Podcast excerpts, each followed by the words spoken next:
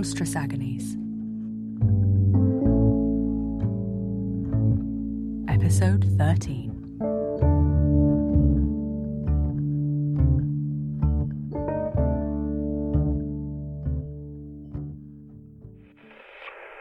our community in terms of our health.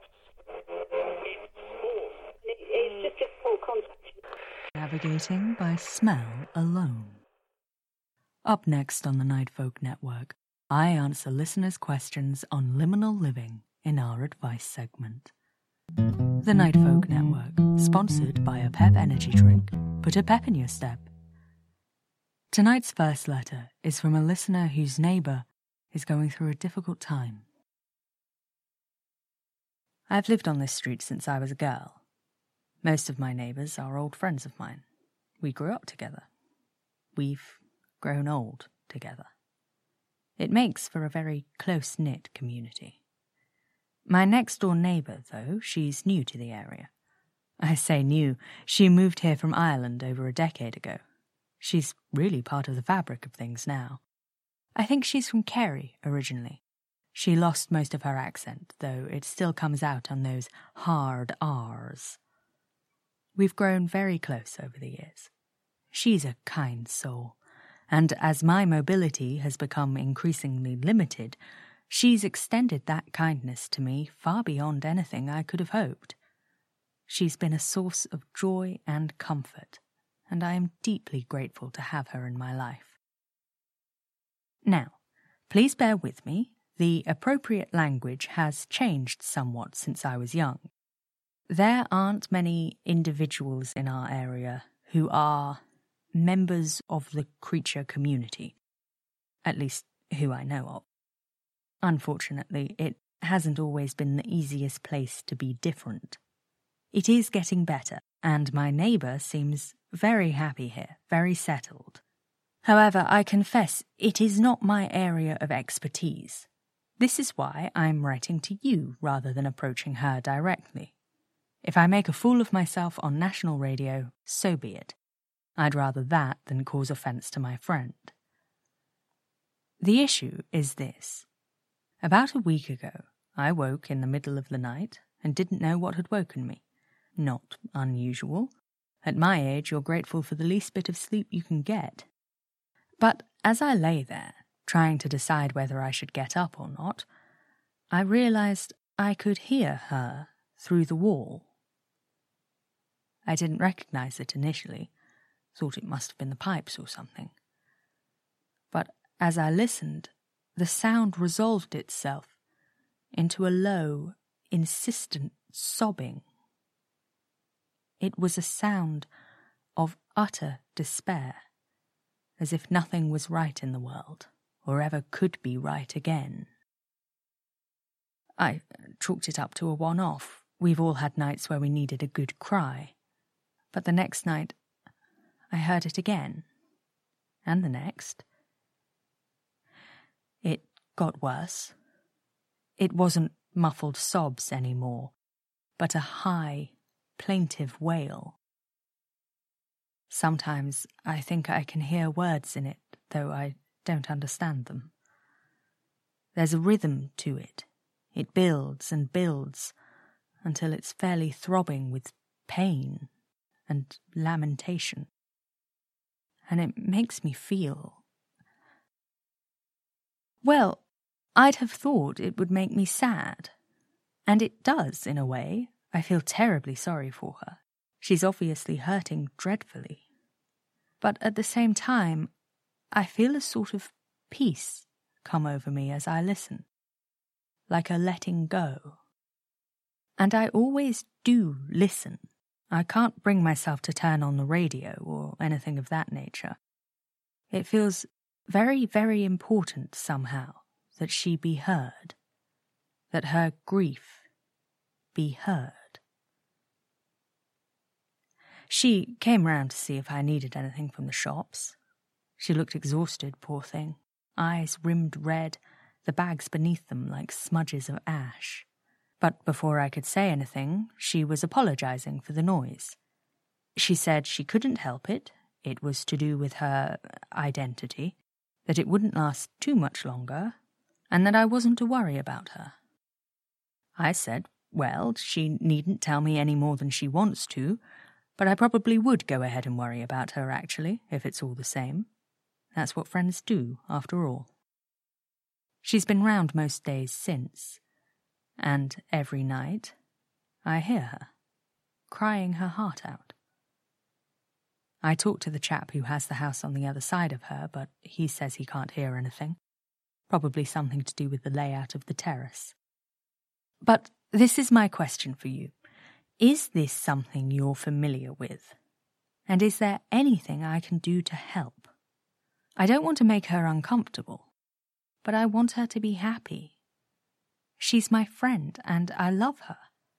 I would appreciate some reassurance that she's all right, or at least going to be all right in the long run. Can you help? Your friend will be fine. She's going through a difficult time right now. I don't feel comfortable going into more detail, as it's clear she's set a boundary on what she wishes to share. But I assure you, I know her situation very well. It's hard.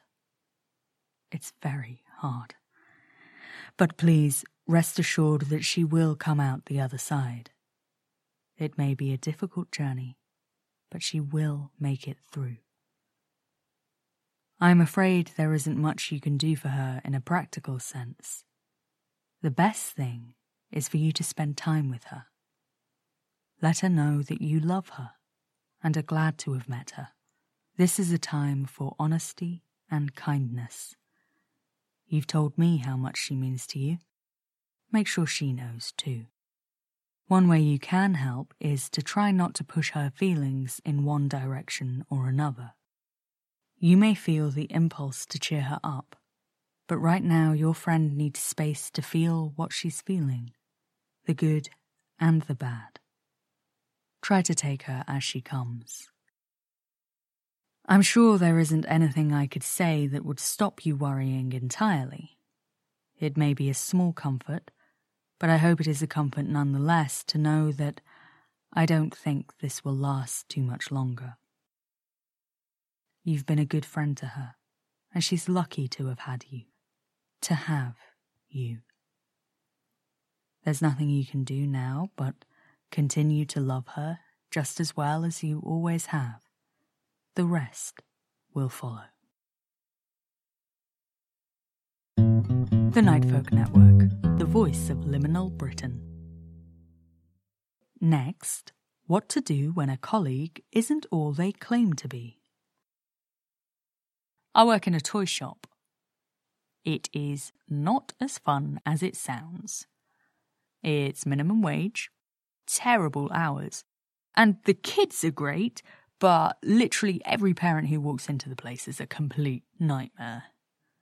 We got a new hire at the end of the summer, Eddie. Turns out he's from a similar background to mine. Different genus, but it's always nice to have someone else from the community around. My lot is part of the advanced longevity crowd. Most of us clock in a good few centuries before we really start to feel it. And please don't ask how I've managed to be working for half a millennium and still earn minimum wage. I get enough of that from my mother. How was I to know sin eating wasn't going to be a transferable skill? Anyway, we had an all staff training session about six weeks after Eddie started. The session began with an icebreaker. Tell us one interesting fact about yourself. We had all the usual suspects. I was born in a lift. I used to think badgers were mythical. I do sword swallowing in my spare time.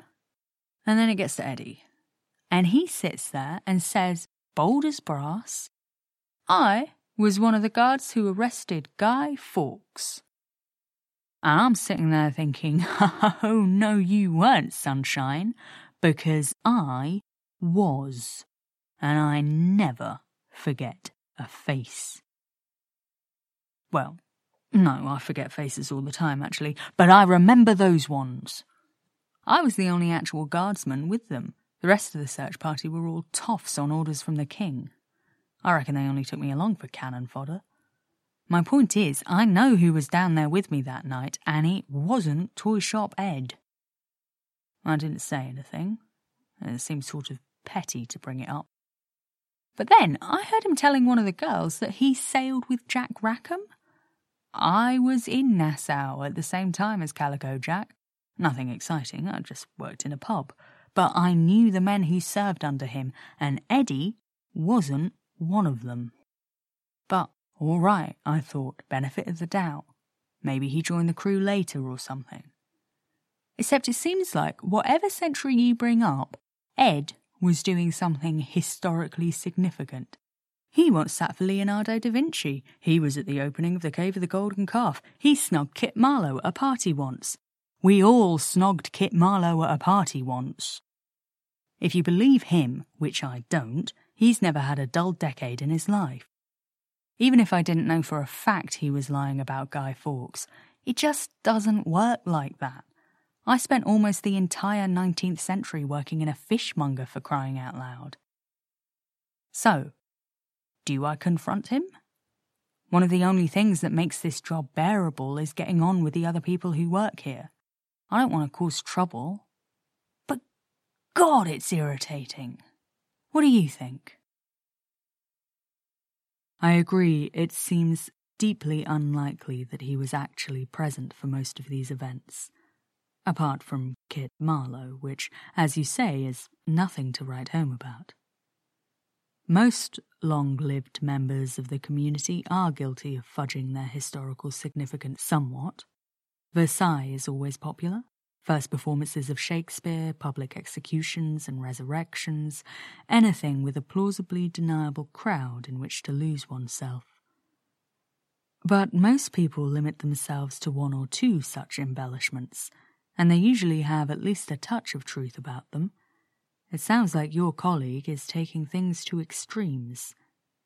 I suspect these prevarications are the result of low self esteem. He possibly doesn't believe he's interesting enough in his own right and relies on these anecdotes to entice people to keep talking to him or to think well of him. He may lack the social skills to realize that bragging is not an endearing trait. That doesn't make his behavior less annoying, I know, but it might help to see it as something to pity him for rather than being frustrated. Challenging him would take a great deal of energy and likely wouldn't be particularly effective. I'd save yourself the trouble. Concentrate instead on working on your reaction to him. Now you know what he's like, you can prepare yourself for it. If someone brings up the 1850s, you know to brace for Eddie's claim that he was on the crew of the HMS Beagle, or that he filled Dickens' inkwell. You could make a game of it. What wild thing will he claim about himself next? I advise against bringing this up with other colleagues. You risk sounding jealous or petty. Rise above and know that this behaviour says far more about him than it does about anything else. That's all we have time for this week. Next, we take another dive into the world of films and filming and ask how Hollywood's portrayal of the creature community has helped or hindered cross cultural relations. Our correspondent Robin Bean reports. Volume for the dive. The next few days. Emotional.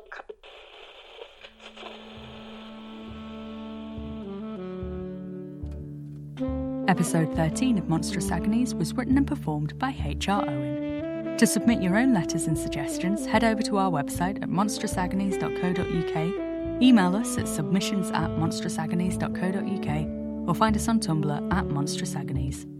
Big thanks to our latest patron, J.K. Smith. Hello, friend, and Happy New Year. If you'd like to support the programme, head over to patreon.com slash monstrousagonies where you can pledge as little as £1 a month.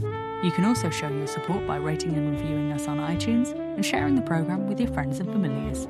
This podcast is distributed under a Creative Commons Attribution Non-Commercial Share-alike 4.0 international license. The theme tune is Dakota by Unheard Music Concepts. Thanks for listening, and remember, the real monsters are the friends we made on the way.